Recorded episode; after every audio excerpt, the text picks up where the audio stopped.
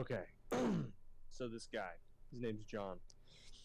He's, uh, let's just say he's having some trouble with his wife and making her, you know, happy in the bedroom. Mm-hmm. And he doesn't know what's wrong. And so he goes to his doctor. And he goes, "Doc, I'm having some problems making my wife happy in the bedroom." The doctor goes, "Well, I know what your problem is. It's too warm in there. That's mm-hmm. the big issue. You've gotta you've gotta cool her down. There, she's overheating. Mm. You gotta you gotta like turn the A C up." Mm-hmm. John realizes, "Oh man, I don't even have A C. That's been the problem this whole time." So he calls up his friend Steve and goes, "Steve, I need you to do me a favor.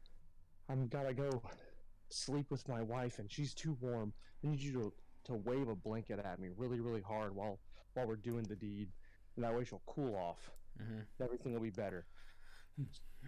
Steve, and he's doing the thing, and Steve is blowing the stuff, and everything is happening. It's in thirty-five minutes, and wife is still unhappy. Mm-hmm. And he goes, "Steve, that's not how you blow a blanket. Switch me." So Steve's like, "Fine." So John starts wafting the blanket on his wife, and Steve, you know, sleeping with John's wife. Mm-hmm. Not even a full minute passes, and let's just say his wife is completely happy. And John goes, "There you go, Steve. That's how you blow a blanket."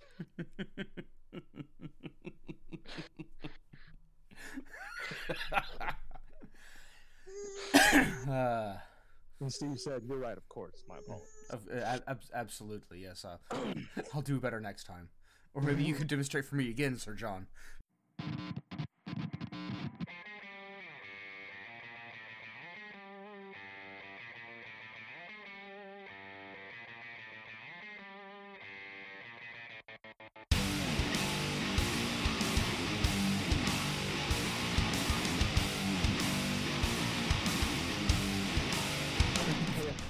have to demonstrate for me again later. I got to figure it out.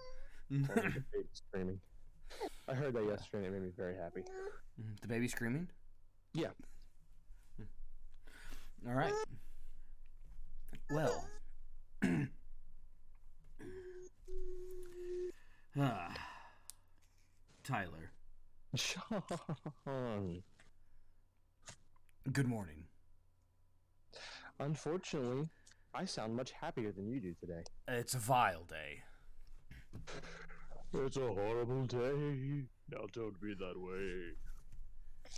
Honestly, a I don't. Day for a wedding. Sorry, I'm off on the track. See, I don't know why I got up so early. I don't have to get up until like you know, like five thirty or five forty-five or whatever. I still get up at five. And I don't know why I do this to myself. I don't get to bed till like eleven. It's worth mentioning that five mm-hmm. your time is six my time, mm-hmm.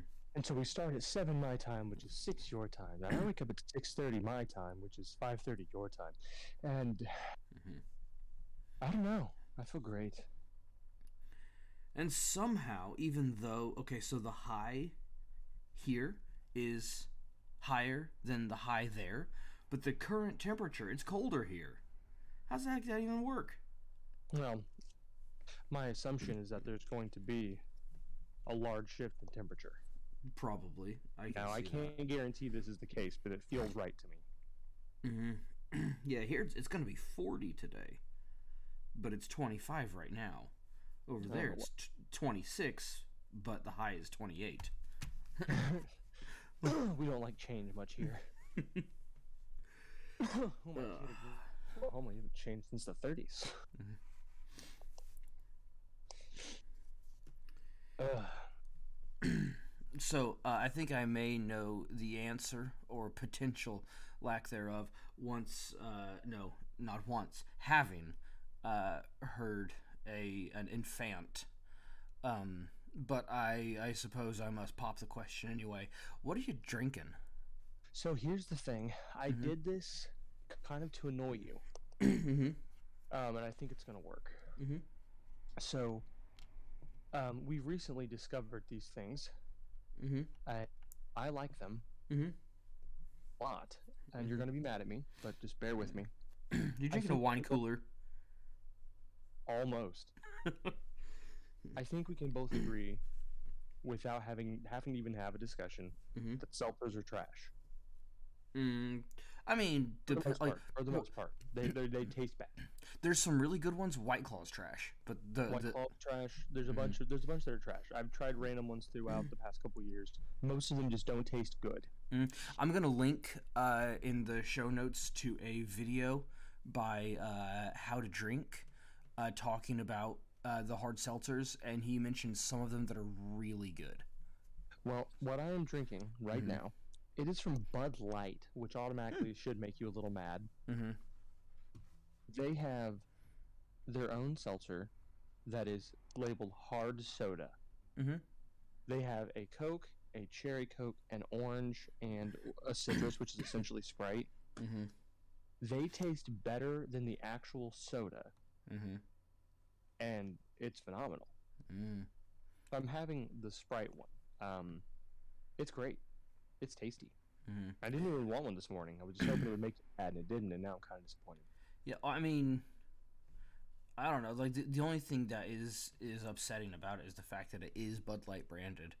But I, I get it. You know, you live in a town where it's very difficult to get anything with any sort of regularity, uh, other than from a store, and the stores probably won't have uh, fantastic things. So. Um, you know, like uh, no, very regular.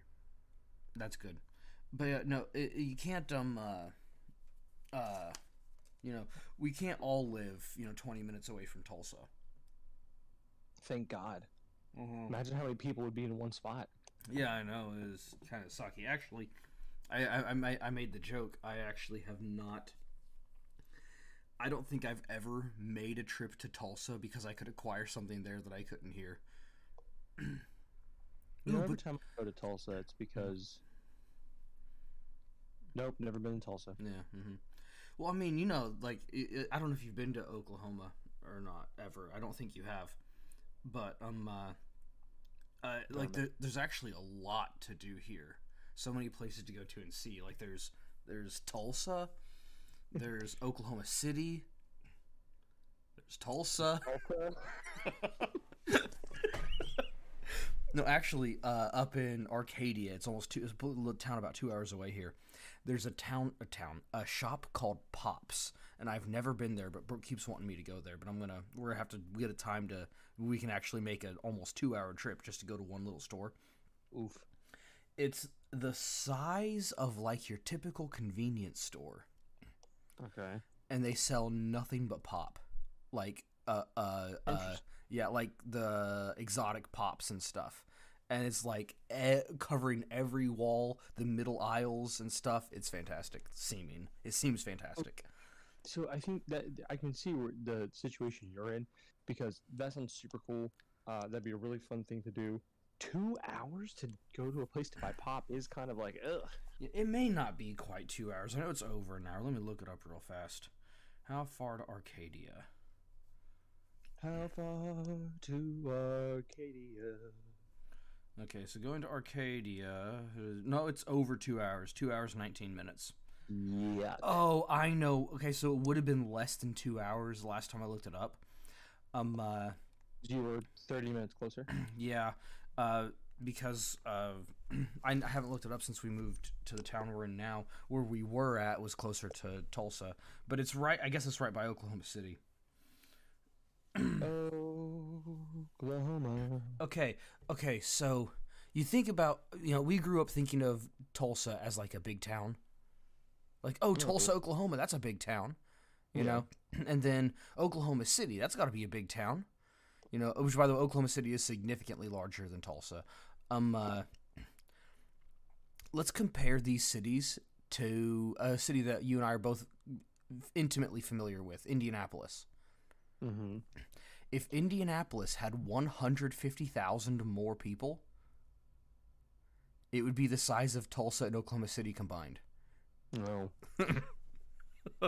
the two the two of them together just barely have a million people in the two of them together. That's strange. Um, I guess it's not really shocking, though, because Indy is such kind of a... It, I mean, it's more of an epicenter mm-hmm. of the Midwest than anything in Oklahoma would have been. Mm-hmm. Well, that makes sense. The funny thing is, is I would expect Claremore, the town that I'm in, to be. Oh no, now you guys know where I live. uh, to be more popular than either of the, the other two cities to a small extent, just because Route sixty-six goes straight through it. On Route six, I don't know why I'm so singing this morning. Mm-hmm. Um, well, you also doxed yourself, so congratulations, idiot. Yeah. Oh, no. Now they know which city you live in. They're going to find you in a matter of months. And they're going to knock on the door. It's not going to answer. We're, we're diverting so aggressively and in the most boring way of all time. We should hit. Tra- we could get. We should get on track. Oh yeah. So what I'm drinking is.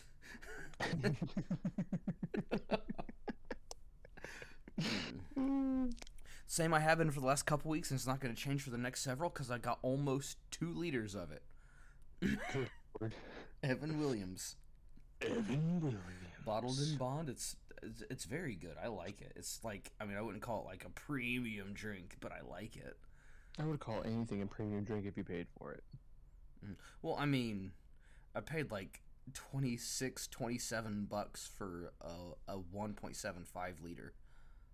You know, considering the amount of effort it would take, I would charge at least that much money for a bottle of my own pee of that size. Mm.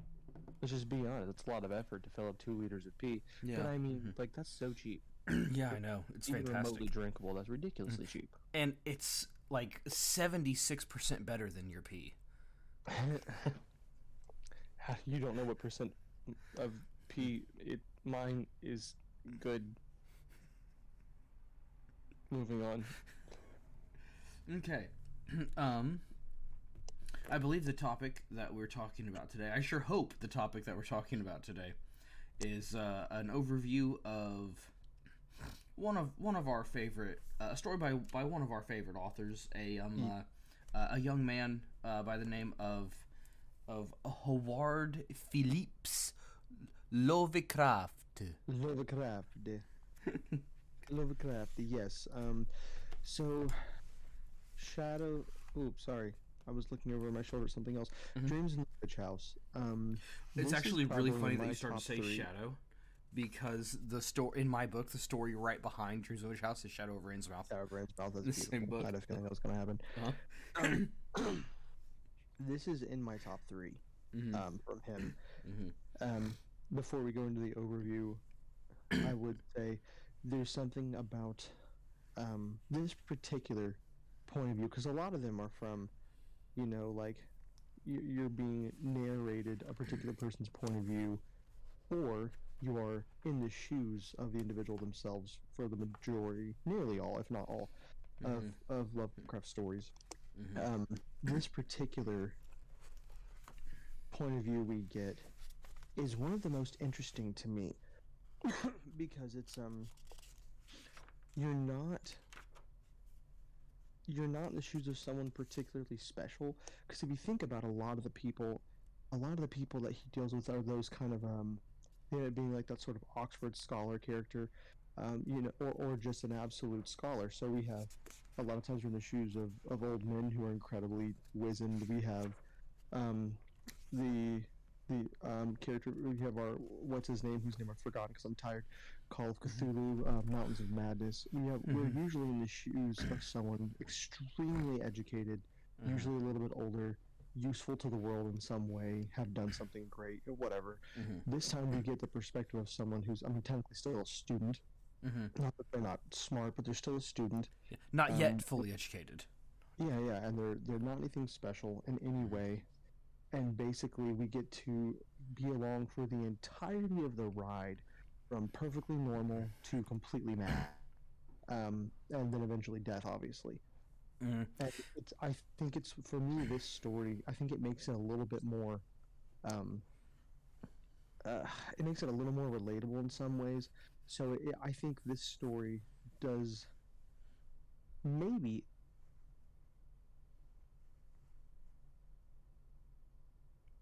Tyler? World. Yes, Sean. Uh, okay, I was just making sure you're still there. Um, uh, you said, I think this, here's what I heard. I think this story does maybe blank... world. Does okay. I'll rephrase, and that can be cut out or whatever you like. Mm-hmm. Um, I think this story does p- possibly the best job of firmly seeding Lovecraft's mythos into our world, like our actual world. Mm-hmm. It makes you feel like it's it, it makes it feel the realest to me. I mean, there's other stories that do a great job. On Mountains of Madness does a great job of immersion, but in that mm-hmm. kind of slow, dredgy sort of way. And mm-hmm. this is just like all action from beginning to end, or all suspense, I should say, from beginning to end. Yeah. So, man, it's ah, oh, man, th- there's so much that I like about the old works and the newer works. This, of course, being among the newer works. Yes. Um, uh, the old works, you know, very much like strongly involved magic, and they're very canon. The newer works show how really all the magic is is just a deeper understanding of science than what we previously had. Yes. Uh, math and science. Um, uh, but then, like, some of the the random incantations, like what you would see in um, uh, uh, Charles Dexter Ward, um, some of those incantations don't make any sense when you look at it from the it's just it's just math and science perspective.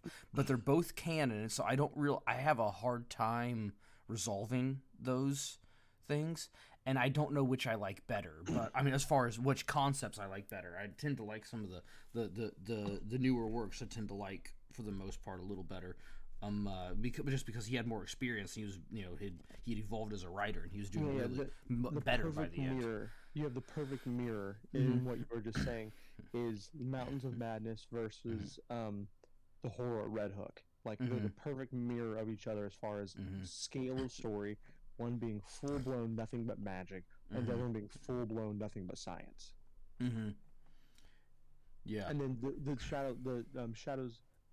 Uh, in the Witch House falls right in the middle for me. Uh huh. Yeah, I'm big fan. I'm uh, uh, and and that, that I I think there there's an argument to be had here where it's this, it is magic. Um, and it's just uh Nyarlathotep screwing with people. It's his magic. And it's it's him, like, you know, giving different people different ways of, of doing it, and he's just the one. Oh yeah, just you know, you do this, but you know he's just you know somehow the people have done something. You know they signed the black book, and that gives them access to his magic.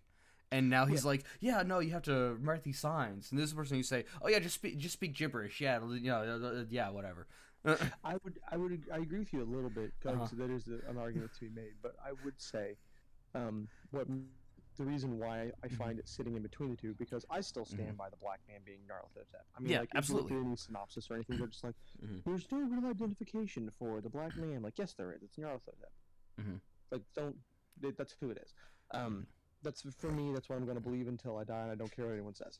Um, mm-hmm. But this person would have never discovered any of this stuff without his obsession with non-Euclidean physics. Mm-hmm. I'm sorry, non-Euclidean mathematics. I'm trying to say two things at once. Mm-hmm. And then the study of the weird physics that it's actually in the room that Keziah Mason stays in. Mm-hmm. Um, so, like, he never would have had access to this magic had it not been for mm-hmm. the obsession with non-Euclidean um, mathematics, which is crazy. Um, and it, the book actually dives in. There's a few spots where the book actually talks about some of the conversations that they have in the classroom regarding The, the the weirder stuff of non-Euclidean mathematics, which is super cool. So that's the reason why I think this one kind of sits dead in the middle. It is all obviously um, Nyarlathotep magic, obviously, but mm-hmm. I mean the, the the links of which he goes to show how the angles of this thing are important and the mathematics of this thing are important, um, and then proves it by saying basically his access to that is being inside of the room that has all the weird angles. That's just super cool. I think that that's I think that this is the story that immersed me uh, so deeply, so quickly. I'm not more than any of them necessarily, but in the coolest way. I thought it was really cool because you, you, you're you're following a nobody. Um, your character, you actually have like a cast around him that's kind of diverse and interesting. And when mm-hmm. I say diverse, shut up, everybody. Yeah. I mean, like you have very, very different characters. They're shockingly mm-hmm. different. Um, And, like, you remember all of them. Like, you remember them all having their own little weird quirks, which is strange for Lovecraft. It's not really his thing, yeah. is having characters in this way. And it's it's just cool. It's it's different than the rest of his stories in a lot of ways. And it's, I don't know, it's just, it's top three for me. Easy. Yeah. Oh, and by the way, um, uh, I just have to th- throw those out there, too, because the three main people who are around him that do the most interacting with him uh, that are by, by name. Um, uh, they're all three white men. Also, uh, and of course that's not counting Keziah, because you know I'm talking about the, the normal people yeah. around him. Yeah. yeah. Um, uh, the three normal people that are around him. Like I just have to throw this out there. The, it is be, it is genuine diversity. There's like what? That's all. That's all. They're all white men. Oh, check this out. You have a man from New England, a typical American guy. You have a Polish Catholic.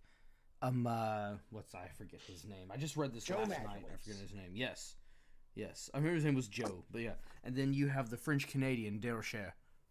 Um, uh, you know, and like the those are like that is that is genuine diversity. Do you have any idea how different those three people have to be?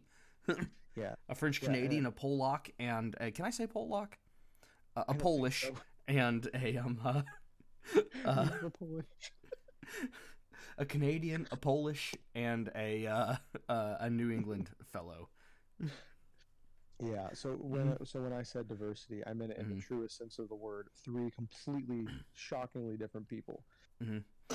and uh, it's great because he doesn't do that. I mean, you don't see a lot of Lovecraft stuff where you have genuine characters who you actually get to feel some of their personality, um, and you get to like see a little bit of, of them as a character. I mean, we don't dive into it deeply. We don't have time for that in a story this short. But mm-hmm. I don't know. It's it's different for him. It's not what he normally does, and yeah, I, I think it's fantastic for it. Yeah. Um. Uh, and uh. Uh. Yeah. Your uh, references what you said earlier. Um. Uh. This is just on, like, w- with, within the first two pages. Uh, it does, I mean, this splits the first two pages, This for in my book anyway. This, uh, this these two sentences do. Uh, this is going back in reference to what you said. This story uh, is bridges that gap between the mathematical science side and the the more fantastic magic side. Mm-hmm. Um, uh, I'm going to read you uh, two sentences from from the, the book here. Uh, and you're you're you're it's, it's going to you're gonna you're gonna you will say this constitutes an affirmation, and you may be right. Okay. Po- possibly Gilman ought not to have studied so hard.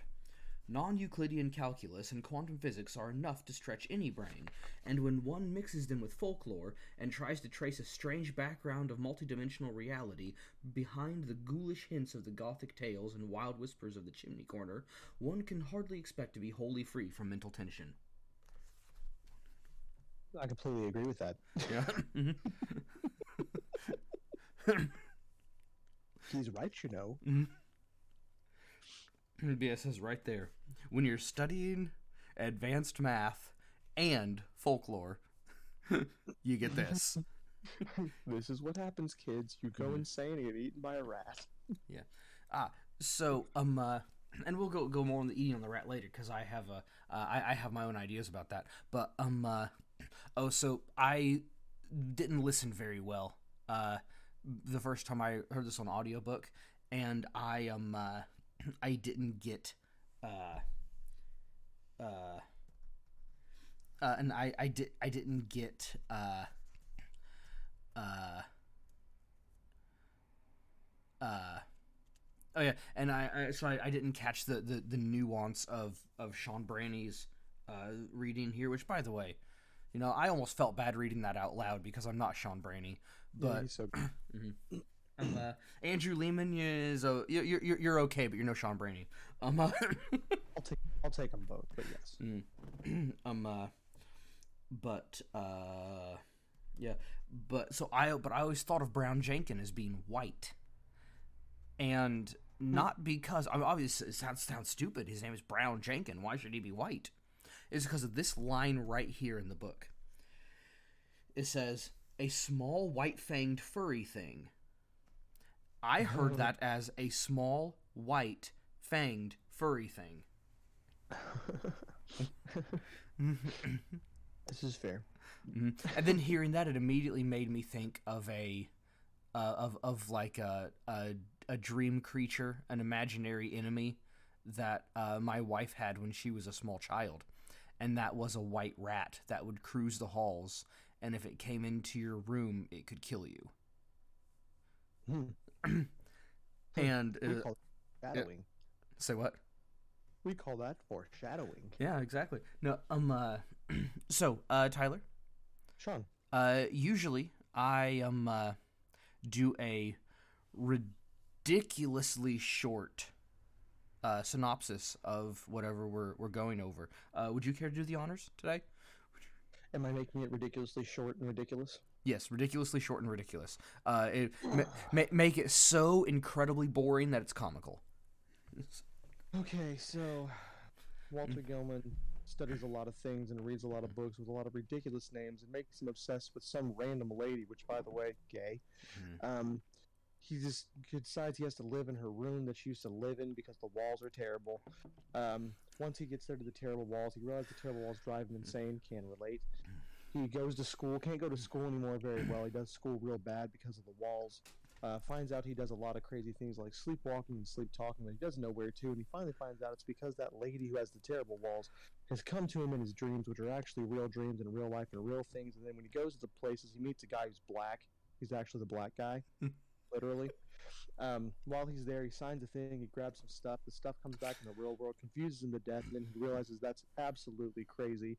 He looks at the sky because the sky's pulling him to places, he walks those places, he sees things in those places that are super spoopy, goes insane because of how spoopy it is, then a rat eats him. What a douche. Mm-hmm. And uh, many, many, many, many uh, less, less uh, interesting things happened along the way.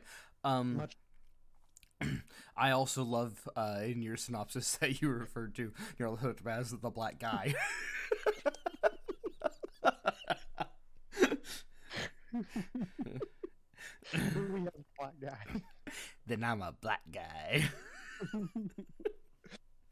But seriously, he is the black man referred to in this, mm. and it is mm. never explicitly said that the black man in the book is Nyarlathotep, mm-hmm. um, but it is.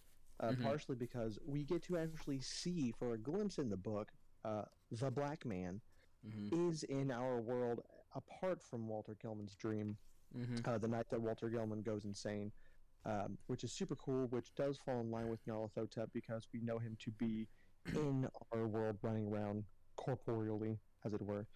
Um, mm-hmm. And he is actually doing things because, you know, he was one of the pharaohs and Tesla and all of that. Mm-hmm. And Sauron. Don't forget. Yeah, of course, Sauron. Yeah. How could I mm-hmm. forget Sauron? And Stan. Oh, my bad. Satan. Oh. Stan. Damn. Um, uh, so, um, uh, uh, oh man, there was something, oh, there's something in here that's mentioned, um, uh, and I, I, I wanted to, to, to mention this. Um, there, there's a spell in Dungeons and Dragons called Fairy Fire. And it's very interesting. It, it, it bears a, a great, to me, resemblance to the Witchlight. Um, uh, because it said, like, the, the Witchlight, the first time that Gilman saw. Um, uh, which, by the way, the Gilman House. Isn't that the, uh, is, isn't that the, uh, the name of the, uh, uh, the, the inn in Innsmouth? It is. Yeah, so... I, I, so I, I wonder if uh, Gilman isn't connected to that somehow, because he did mention he felt a strange draw towards Innsmouth at one point. Mm-hmm. So and there we go. The way he connects people randomly, mm-hmm. um, doesn't necessarily talk about it explicitly sometimes, would would, would make me think that's probably the case in some mm-hmm. way. Yeah, but uh, that's fantastic. But um, uh, but yeah, we um, uh, uh, but yeah, the uh, is when he sees the Witchlight, um. Uh, He, uh, at various points, like, the the Witchlight is there, and there are particles in it. And then, like, he can start to see the shape of the woman in the particles. And it really makes me think of, and I know this book came first, so I, I wonder if there was inspiration to this story uh, in the spell Fairy Fire um, uh, in Dungeons and Dragons. Um, uh... The spell Fairy Fire. I don't have the my. I don't have. I don't know where my dungeon books are, so I can't actually read the description of the spell right now. But it. Uh, I'll t- tell you what it does. It sends out a violet light and a bunch of violet particles in an area, and if there are any invisible creatures in that area, well, uh, yeah, any in, well any creatures in that area, the particles will stick to them. and they really, really stick out. You can really start to see the creature in there, so much so that it gives you advantage on attacks against them because you can see them so well. And you um uh, and it even sticks to invisible creatures, so that so not so it still gives you the advantage against them, and you lose the disadvantage that you have against fighting invisible creatures, because not only can you see them now, but you can see them so well that you have have advantage. And so now you'd see this, you couldn't see anything, and then here's this violet light, violet particles, and you can see the shape of the invisible thing in there. And that, that like, when I re- I had never thought that until this time reading it. And I'm like, that, man, the way she's, like, coalescing in the in the uh, the witchlight, that really makes me think of Fairy Fire. That's fair. Probably fire. There's a, there's a lot of uh, there's a lot of Lovecraft inspiration in um uh, in tabletop gaming, quite mm-hmm. a lot. So it wouldn't shock me. Yeah. Um, uh, and I know that they, I know that Dungeons and Dragons does take inspiration from Lovecraft. Uh, just because one of the uh, one of the warlock pacts you can get is the, uh, or no, I'm sorry, not one of the pacts. One of the patrons you can get as a warlock is the Great Old One. Aha. So, pretty aggressively obvious. Yeah. Um, so uh, there's one thing I, I had to talk about for for this. Um, this is one of the ba, ba, ba, ba, ba, three. Mm-hmm. Three, I'm not. I'm not googling it. I'm trying to remember. Mm-hmm. Three times that my f- the, the, my favorite name for a, for a book of all time uh, mm-hmm. is mentioned, because there's there's a couple books that it mentions that Walter Gilman reads that makes him help that helps him go insane. There's the Necronomicon, obviously that's in there. It's it's in most of them. Um, the Book of Eidbon, mm-hmm. which yes. is fun, and then my favorite is the Unausprechlichen Kulten. Mm-hmm. That's oh, great. Yes. Unausprechlichen Kulten. Uh, it's a what I like. I actually, this I actually did research today. I don't mm-hmm. normally. I did today, because um, mm-hmm. I wanted to know more about. I mean, obviously it's a fictional book, but mm-hmm. I looked it up. So apparently, this book pops up in other things, even outside of the mythos. Which yes, is great. Yes, because it's not the Book of Eidbon. Uh, mm. It isn't. From the mythos, uh, Lovecraft borrowed it from one of his friends. The Colton. Oh, the Colton. Same thing. Yeah. Same thing. Yep. He, yeah, he borrowed. He, he borrowed it from one of it. So yeah, so it wouldn't be. It's like so. It's not from the, the mythos originally. Uh, Lovecraft borrowed it. yeah, yeah, but I love yeah. that. I love yeah, that yeah, that's like, fantastic. In other places, mm-hmm. um, it's it's crazy to see like because I think that's that's um that part of the immersion mm-hmm. uh, is what really gets me, because like I'll be reading a different story or, or doing a different thing, and then you see that thing pop up, you're like, crap, it is real. Mm-hmm. Even though the other thing's fictional too. But still. yeah. So interesting thing about uh, I, I I meant to say this earlier and I forgot. Uh, Dreams in the Witch House. Uh, Lovecraft did not like it very well. He didn't think it was very good. Ugh. Um. Uh, he didn't think it was a fantastic book. Um. And another there. So there's another book that Lovecraft didn't really like very much at all either, and that was The Thing on the Doorstep, which uh, I think that's the one that we already talked about. Was that the one we talked about? No, we didn't. No, we didn't talk about Thing on the Doorstep. We talked we about, about Whispers in Darkness. Yeah, Whispers in Dark Whisper in Darkness. But um, uh, but it was it was one of those two books, and I can't remember. But I think it was this one. Um, uh, Lovecraft, he didn't really like it, and he was kind of feeling down about it. So he sent it to Derleth to see it, like to ask his opinion of it. And um, uh, uh, he said, "Hey, you know, uh, my good dear buddy August, what do you think of this of this book?"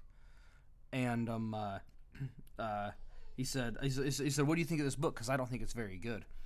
And Derleth reads it and says, "Yeah, you're right. It's not. It's not very good." and um, uh, uh, and um. Lovecraft goes, yeah, I, I, I knew it. So I, I knew this wouldn't sell. And uh, Derleth says, no, you misunderstand. I believe I believe his quote was, the book, is, the story is infinitely saleable. It just isn't good. It's very different from both of them. Uh-huh. If you think about it, it's it's wildly different mm-hmm. than something either of them would put out. Mm-hmm. Um, and so I get why both of them would think that, because I mean that kind of that stands as a different style of storytelling from either of them, mm-hmm. really. Yeah. I mean, and not and not like I mean, obviously on a on, in a basic way, it's it's the same. It's the same kind of plot. It's the same kind of ending. It's the same kind of beginning. Mm-hmm. With not very forbidden knowledge, goes and gets more forbidden knowledge, and goes insane from forbidden knowledge, and then something happens at the end after the big like reveal. It's like, and then this thing happened that made it all seem real or even more. I mean, it's all the mm-hmm. same thing, but his approach to this story is just it's it's very, very different for him. Uh, mm-hmm. But I'm glad he did it because, again, it's one of my favorites just because it's a different take. Mm-hmm. Yeah, fantastic. Um, uh, uh, what's that? Oh, uh, one of the so. character that only appears in this book, a very, very interesting character, is uh, Brown Jenkin. Yes. Um, uh, and I, there are theories about Brown Jenkin, um, uh, that he's like, you know, uh, something to do with something. Uh, he's obviously associated with Nyarlathotep. Yes. Uh, yeah.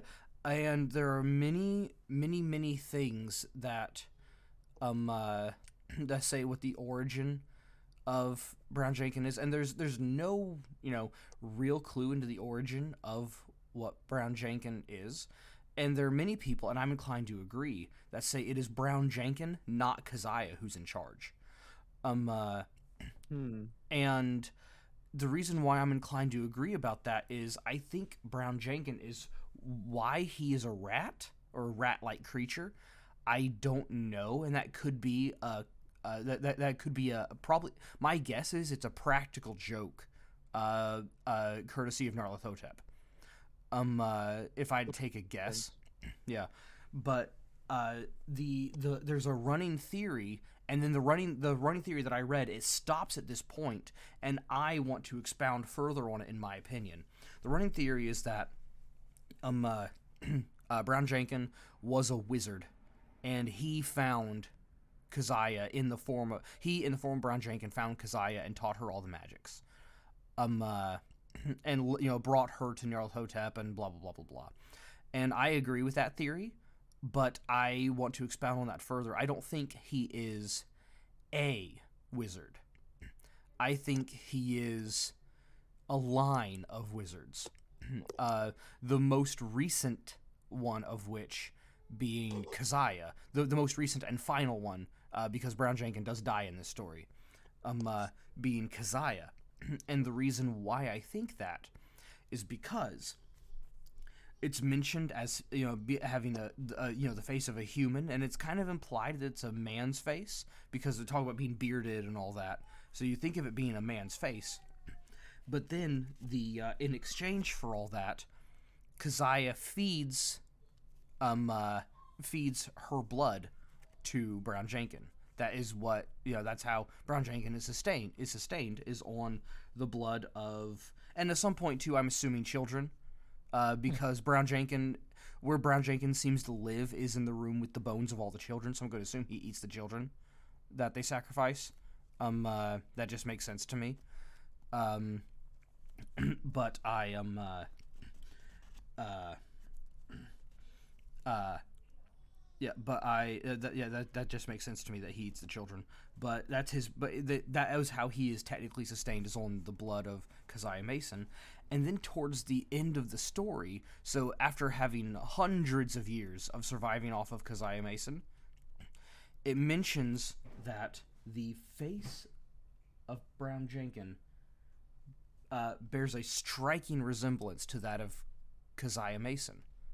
Old Keziah's face can be seen in the face of Brown Jenkin, which mm. I'm, which I assume is meaning that as he spends hundreds of years feeding off the blood of his current wizard, uh, eventually the life force and soul essence through the blood that he's eating goes into him until eventually that it, he is now like his his visage is now that of, and therefore his soul is that of, the that wizard, and then he finds a new wizard to lead to Nyarlathotep.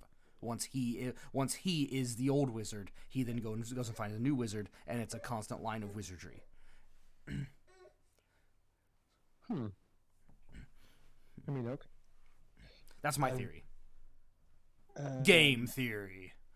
I have no reason to, or no way to, mm-hmm. discredit that. Mm-hmm. I mean, I never really thought about it. I'm still kind of absorbing it. Mm-hmm. Yeah, no, that makes perfect sense. Yeah, mm-hmm. I thought so too. That's the kind of thing he would do. Mm-hmm. Yeah, and as far as him being a rat, I just think that's a uh, one of Nyarlathotep's practical jokes. Which is kind of spot on for that character. Yeah, I can I, I can just see, you know, Nyarlathotep uh, sitting around with uh, uh, with his his uh, father. It's it's uh, Azathoth or Yog-Sothoth is the father of Nyarlathotep. I don't remember. Uh, I think uh-huh. Azathoth. I think. Um. Mm. Yes. Yeah. Which, by the way, if Azathoth is the father of um, uh, uh, Nyarlathotep, that makes uh, that means Nyarlathotep is uh, Wilbur Whateley's uncle, and yes. Wilbur Whateley is Cthulhu's uncle. which, which is absolutely hilarious. Yeah, but um, uh, uh, I keep saying Whateley. I want to say Wait, and that's a different family. Um, uh, but. Um, uh, um, quick huh? correction. Yeah. Correction. I did Google it. I actually, I uh, I Googled Nyarlathotep's dad. Uh huh. And it's actually Azathoth. It is Az. Az- yeah, I said Azathoth. Yeah, not Yog-Sothoth. Azathoth. So, yeah. Azathoth would make them cousins, whereas Yog-Sothoth would make them uncles. okay, so I okay I thought Yog-Sothoth was the son of Azathoth. Uh no, hold on. Let, let, let, let me pull up the family tree here. That's what I'm looking for. Great Old One family tree. There we go. Okay, so pulling this up here, we have, of course, Azathoth is the be-all, end-all. He's the beginning of everything. The blind idiot god. Yeah. Yog-Sothoth. Yog-Sothoth is the son of the nameless mist, who is the who is the offspring of Azathoth. So, if you have Azathoth as the blind idiot god being the main one, so Nyarlathotep is... Yeah, Nyarlathotep, uh, yeah, Nyarlathotep and the, na- the Nyarlathotep, the Nameless Mist, and the Darkness. The initial three beings, the the off the three offspring of Azathoth. Yog-Sothoth, um, uh, yeah, Yog-Sothoth is the, the offspring of the Nameless Mist, and Shub-Niggurath is the offspring of the Darkness. Yog-Sothoth and Shub-Niggurath procreated uh, to make Nug, and Nug ha- uh, and Cthulhu is the offspring of Nug. So Yog-Sothoth is the grandfather of Cthulhu, and the grandson of Azathoth. Nyarlathotep is Yog-Sothoth's uncle, and Cthulhu is Yog-Sothoth's grandchild. I'm finding a few things that are a little bit different than that, which is annoying, because mm-hmm. I could find a family tree that was a little more concise. Hold on. Mm-hmm. Because the one, the first one that I pull up is different than what you just said, and different than what I remember. Mm-hmm. Okay, this is the this is the family tree as I think I can trust this one. This was the one as compiled and put together by Clark Ashton Smith. Ugh, and who the heck is that? Jeez. Yeah, okay, because Love, Love, yeah, Lovecraft's family tree was incomplete, and Clark Ashton Smith kind of, kind of really put it, brought it all together. Yeah, so we have Azathoth, mm-hmm. Namesmith, Yog-Sothoth, Nug, Cthulhu, mm-hmm. Sharsho, Yugash the Ghoul, Kabah the Serpent, and lamer and lamer the more it goes down. Mm-hmm. So if you have, so by that thing, so you have, let's find Yog, where's, where's Yog-Sothoth in here? Yog-Sothoth, yeah, so right below the Nameless Mist. Mist. You have Yog-Sothoth, yeah. And then if, if that obviously branches off into all of our other, you know, mm. other beings, but you can take an offshoot of that. So who knows how many actual Yog-Sothoth offspring we actually have? Because uh, I know of several that are not actually on this list. Right. Mm-hmm. So I mean, well, you can think of two from one story. Mm-hmm. Uh, So, yeah, very interesting. So, mm-hmm. Yog-Sothoth is kind of like the Zeus of their mythos. mm-hmm. Yeah, pr- basically. Mm-hmm. Well, we're, we're, we're diverting. We need to get back on yeah. to yeah, yeah, yeah, yeah, yeah. Um, uh, yeah. Anyways, um, uh, yeah. Ooh. So, oh, I did. Also, I didn't know that Hoster was the offspring of Nug. That's fantastic. Um, uh, good for you, Nug. But yeah, um, uh, we have um, uh, uh. Oh yeah, but yeah. So it was it was just you know, uh, Yog-Sothoth and uh, uh, you know uh, Shub-Niggurath and uh, uh, Nyarlathotep in there, and they're all sitting there kind of chuckling together. And let's say the wizard's name was uh, uh, Marsh Lal Hashbaz. Uh, we'll just throw that name out. And um, uh, uh, what happened was, uh, you know, they're sitting there, they're, they're talking, and then Nyarlathotep gets in his radio and says, "All right, now, Marshal Al-Hashbaz, turn into a rat." Now make it look like a rat. But yeah, um, that was a rat. Yeah. Um, oh, there was another. Oh yeah. Also, uh, his uh, his murder of Gilman. Um, this is me. My personal opinion. I would like to opine on this matter, and I would like to say this. I don't think that um uh, uh that uh Jenkin uh teleported under the covers and then ate into uh Gilman. I okay. think that his teleportation, he used the, the. I think he was good enough at it. I think he teleported inside Gilman and ate his way out. Which, by the way, is perfectly plausible within mm-hmm. the confines of the story. Mm-hmm. And the way we, I mean, that makes perfect sense. Mm-hmm. That that could be very doable. and, and I don't know if that um, is true, but that's how. That's what I want to imagine. Yeah, the um, Gilman kind of um. um talks about that. They actually, I, I think he kind of put some foreshadowing for that being the case mm-hmm. in earlier uh, when we talk about Gilman's statement of saying, like, well, technically speaking, any third dimensional being should be able to step out of this dimension into the fourth dimension and back into the third dimension anywhere. Mm-hmm. So, yeah. Yeah, it was like li- literally anywhere in time and space, yeah. So why not give him? Mm-hmm. Yeah. But yeah, that's... What on earth is this? Oh, it's just the, a generic picture for genealogy. Okay, um, uh, that's interesting. But yeah, that is. Um, I have to say this. Like, we didn't really, like, you know, we we talked about how much we liked the story, talked about points of the story. We didn't really go over the story, and that's fair because, uh, like, uh, what is it? Um, uh, the uh, H P Podcraft, right? They only do thirty-minute podcasts, but you can tell from how the podcasts are edited. They cut out a bunch of what they say and only get to the, the, the, the you know the per, the more pertinent points. They have thirty-minute episodes, and I think they did like four or five episodes on this story. So the, obviously there's several hours worth of stuff you can talk about for this, and so I don't think we're going to keep going too much. Um, uh, I think we're going to stick with our normal time and not go too much further. But there is another thing that I wanted to say about this, and that is, you know, reading about uh, uh, Ladislas um, uh, in this book, this story. Um, man, that was, it was a, it's a completely different, you get a completely different outlook. Cause I was like reading, a, you know, I first heard this, uh, listened to this story, uh, before I had any children. And I read, and then, you know, I hear about, you know, and obviously, like, you know, it, it kind of, you know, and even then it kind of gets to you a little bit. You're like, oh man, Ladislas, that sucks. Um, as a I, reading and hearing that story again as a father, like, I have a son, and I have fully one hundred percent determined, like, you know, before, if I had a if I had a, a rat in my house, I would be um uh uh uh, uh yeah I, I I would be, you know, setting out rat traps and making sure I get that rat because no one wants a rat in their house.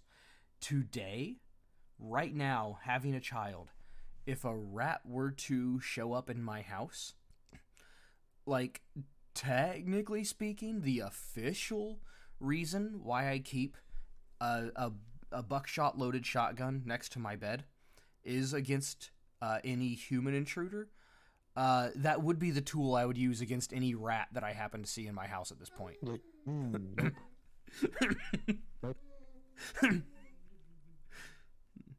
Just saying. On rats in the house around the babies. Mm-hmm. But yeah, that's that. Once, uh, I think if, if you're listening to this, mm-hmm. um, I don't think, I don't think us going deeply into the story is important. I think that if you if you're gonna get anything out of this, you're gonna have to read it for yourself.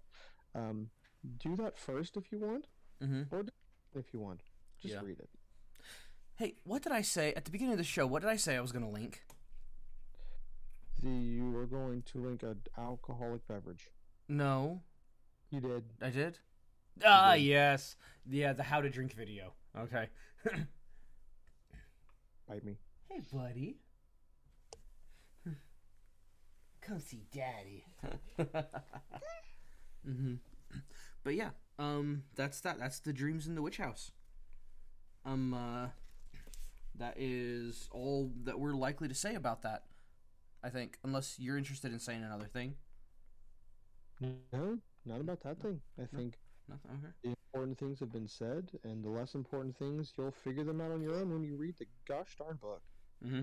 And if you haven't, honestly, if you haven't already read the story, um, I'm, I'd be very surprised. This may not be, if you're not the type of person who has already read books, this may not be the podcast for you, uh, just because um, we don't go over them nearly well enough for you to get anything out of this.